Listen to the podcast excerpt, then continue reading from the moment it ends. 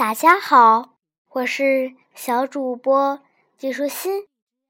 我今天给你讲一个自然科学童话，叫做《赐予爸爸伟大的父爱》。灿烂的阳光洒在哗啦啦的流水上，清澈的小溪被晒得暖暖的。小溪里面生活着很多小鱼。咦，有一条鱼游来游去，在忙什么呢？这条小鱼的背上有一排刺，它的名字叫做刺鱼。原来，这只刺鱼小伙子马上就要结婚了，心里紧张的很呢。不但心里紧张，连身体都变了颜色。原本是银白色的肚子都变红了，背上也闪着蓝色的光芒。想要娶来漂亮媳妇儿，得先盖好房子啊！想到这儿，刺鱼小伙子开始准备盖房子了。很快，就有几条刺鱼姑娘游了过来。“嗨，你的房子真漂亮！”其中一个刺鱼姑娘观察的特别仔细，一个劲儿的夸赞。刺鱼姑娘。暗暗的喜欢上了雌鱼小伙子，雌鱼小伙子和雌鱼姑娘幸福的结婚了。很快，雌鱼姑娘就要当妈妈了。他们有的喂来了小宝宝，雌鱼卵。年轻的雌鱼夫妇开心的不得了。雌鱼爸爸说。咱们一定要好好照顾这些孩子，让他们健康成长。可是，刺鱼妈妈的头扭到了一边，很坚决地说：“带孩子的事情还是你来管吧，我现在要离开这里，去遥远的地方。”说完，刺鱼妈妈就离开了。刺鱼爸爸很伤心。想要留住刺鱼妈妈，你怎么忍心丢下孩子们走呢？可是刺鱼妈妈还是头也不回的游走了。刺鱼爸爸虽然心里很难过，但是很快就振作了起来。加油，孩子们还有我这个爸爸呢！于是刺鱼爸爸决定自己将孩子们养大。雌鱼妈妈游走后，从远处望向自己的家。对不起了，我不能和你一起生活了。雌鱼妈妈因为生孩子，刚刚用尽了全身的力气，她是挣扎着才游出这么远的。对不起了，孩子们，妈妈会祈祷上天，保佑你们和你们的爸爸的。雌鱼妈妈安详的闭上了眼睛，但是雌鱼爸爸却不知道这一切，还以为是雌鱼妈妈抛弃了他和孩子们。他根本不知道，雌鱼妈妈是不想让他伤心，才独自一人在远方离开了这个世界。雌鱼爸爸没有时间悲伤。他有很多的事情要忙，他在家的外面游来游去，将新鲜的水流扇到家里面，好让宝宝们有足够的氧气。他还把家上方的水草洞扩大，然后用力的扇着。孩子们要健康成长啊！雌鱼爸爸。看着小宝宝们，就不感觉到累了。一天、两天、三天过去了，原本忙得很带劲儿的刺鱼爸爸也累坏了。原来他只顾着照看小宝宝，这几天什么东西都还没吃呢，连觉也没顾上睡。要不先睡一会儿？不行。如果氧气不够，小宝宝们会生病的。要不要先出去找点吃的呢？不行，我不在这里守护着，小宝宝会被敌人们吃掉的。挣扎了好一会儿，雌鱼爸爸还是选择了照看小宝宝们的安全。四天过去了，五天过去了，雌鱼爸爸困得睁不开眼睛了，全身也没有力气了。如果这个时候孩子的妈妈在这里，该有多好呀！我们两个可以轮班照看宝宝，我一个人实在是太辛苦了。雌鱼爸爸偶尔也会在心里埋怨雌鱼妈妈，但是埋怨很快就变成了思念。你在远方还好吗？你在那里做什么呢？词语爸爸越来越思念词语妈妈了，他把这份思念转化成了对小宝宝的关爱，他越来越用心照顾小宝宝了。我要好好照顾你们，这是我对你们妈妈的承诺。可是，雌鱼爸爸什么都没有吃，身体变得很虚弱。也打不起精神来了。喂，快看，这里有很多好吃的！一条黑色的鱼路过这里，探头朝着雌鱼的家里看。走开，这是我的孩子！雌鱼爸爸勇敢的游过去，挡在前面。他绝对不允许别人伤害自己的宝宝。喂，我说刺鱼老兄。你有这么多卵，分给我一个吧！不给的话，我可要抢了！哇，看你的样子，已经没有力气了吧？黑鱼慢慢的接近小雌鱼宝宝的卵，雌鱼爸爸突然把背上的刺竖了起来，向攻击自己宝宝的敌人宣战：“有胆就过来啊！敢动我的宝宝！”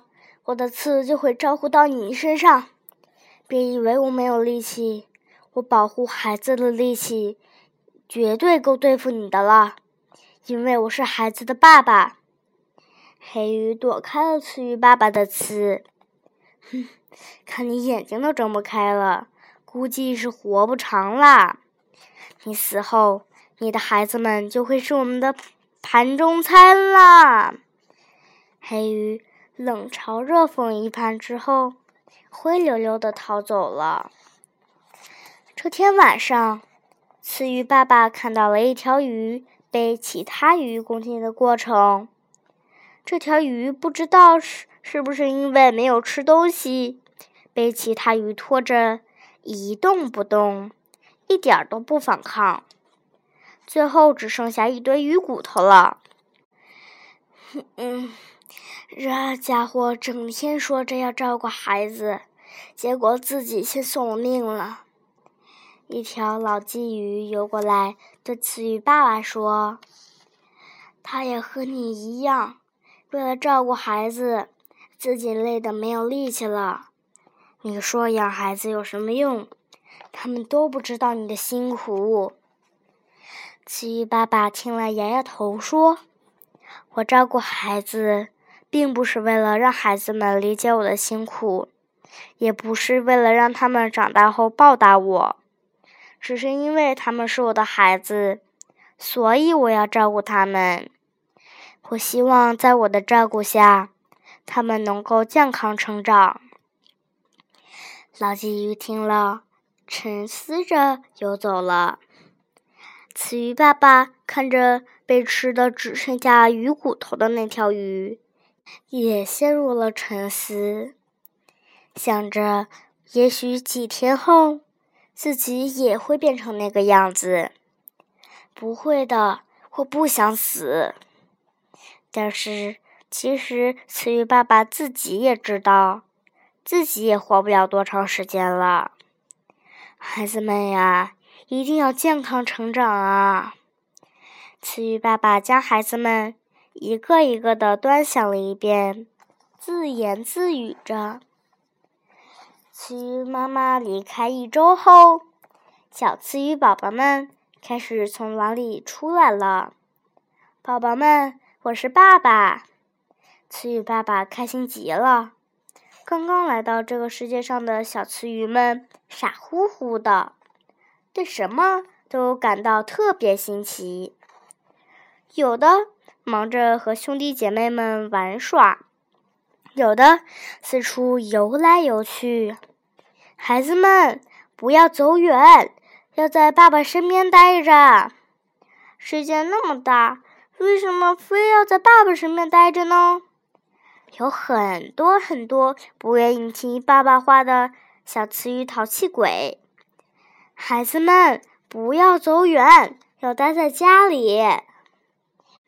刺鱼爸爸喊住了一只正在悄悄往家外面跑的小淘气。小刺鱼们从卵中出来后，刺鱼爸爸更忙了。他一边照看着剩下的几个卵，他还要寻找偷偷跑出去的小淘气，还要不停的给家里的小宝宝上来新鲜的水流。如果是别人呐，早就一点力气都没有了。但是，刺鱼爸爸一看到自己的小宝宝们，就全全身充满了力气。但是，刺鱼爸爸的身体还是一天比一天差了。再坚持一点儿，再坚持到孩子们长大一点儿，就算再坚持一天，再坚持一个小时也好。刺鱼爸爸突然感觉呼吸有些困难了。身体也慢慢变得轻飘飘的了。爸爸，我们都长大了，我们要出去闯世界了。爸爸，我们现在自己能找吃的了。小刺鱼们缠着刺鱼爸爸说：“孩子们呐，外面的世界是很危险的，有很多敌人想要攻击你们，要找到吃的也不容易。”如果你们找不到吃的，就回家来啊！爸爸会在家里面给你准备东西吃的。刺鱼爸爸的话刚说完，小刺鱼们就迫不及待的跑出去了。有些小刺鱼刚开始还有些胆小，只敢在家附近转悠；有些小刺鱼一下就跑远了。好像在比赛，看谁游得快一样。看着宝宝们长大的刺鱼爸爸，慢慢的向岩石后面的缝隙游去。爸爸能够给你们的，就是这些了。两天后，有些小刺鱼找不到吃的，想起爸爸的话，就回到家里了。哇，爸爸果然为我们准备了吃的。小刺鱼们在岩石的缝隙里发现了一条鱼的尸体，大家都以为是爸爸准备的食物，大口大口的吃了起来。小雌鱼们什么都不知道，雌鱼爸爸用了毕生的心血照顾孩子们，到最后自己都变成了孩子们嘴里的食物。这就是雌鱼爸爸。伟大的父爱呀，小朋友，你知道吗？动物们照看子女的方式多种多样。有些动物将卵或者是刚出生的小宝宝带在身上照顾，也有些小动物要对子女做严格的训练，以便他们长大后可以独立生活。还有些小动物在子女出生后就会死去，不能给他们过多的照顾。有些动物母亲用毕生心血将子女养大后死去，也有些动物会冒着生命的危险从敌人口中抢夺子女。当然，也有很多小动物一出生。就看不到自己的父母，只能靠自己摸索着生存下来。生养子女是延续种族生命最重要的事情。狼蛛将卵和幼崽带在身上生活，既可以保护孩子，又可以为孩子们遮挡阳光，还方便喂孩子。河马、斑马和大象这类个头比较大的温顺动物，喜欢过群居生活。群居有一点好处，就是豹子、老虎这种凶猛动物不能轻易接近。